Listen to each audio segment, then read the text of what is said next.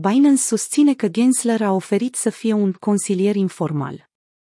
Într-o răsturnare surprinzătoare de situație în lupta legală în curs dintre platforma de tranzacționare a criptomonedelor Binance și Comisia pentru Bursă și Valori Mobiliare din Statele Unite, SEC, avocații Binance au dezvăluit că președintele SEC, Gary Gensler, a oferit în trecut să fie un consilier informal pentru platformă.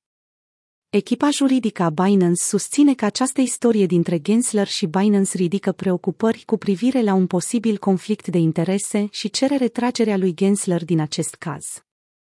Conform unei scrisori prezentate de SEC într-o depunere la instanță, avocații Binance au declarat că în martie 2019, CEO-ul Binance, Changpeng Sized Uzhao, și Gensler au avut o întâlnire la prânz în Japonia, în care au discutat despre tokenul BNB și planurile Binance de a deschide o platformă de tranzacționare cripto în Statele Unite.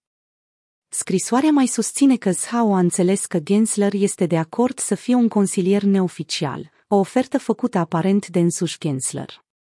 Echipa legală a Binance susține că implicarea lui Gensler în caz ridică întrebări cu privire la imparțialitatea sa și posibila sa calitate de martor la fapte materiale. Aceștia solicită clarificări din partea SEC cu privire la retragerea lui Gensler, care încă nu a fost confirmată până în acest moment. Această revelație vine în contextul în care SEC a depus recent un proces împotriva Binance, acuzând încălcarea legilor federale privind valorile mobiliare.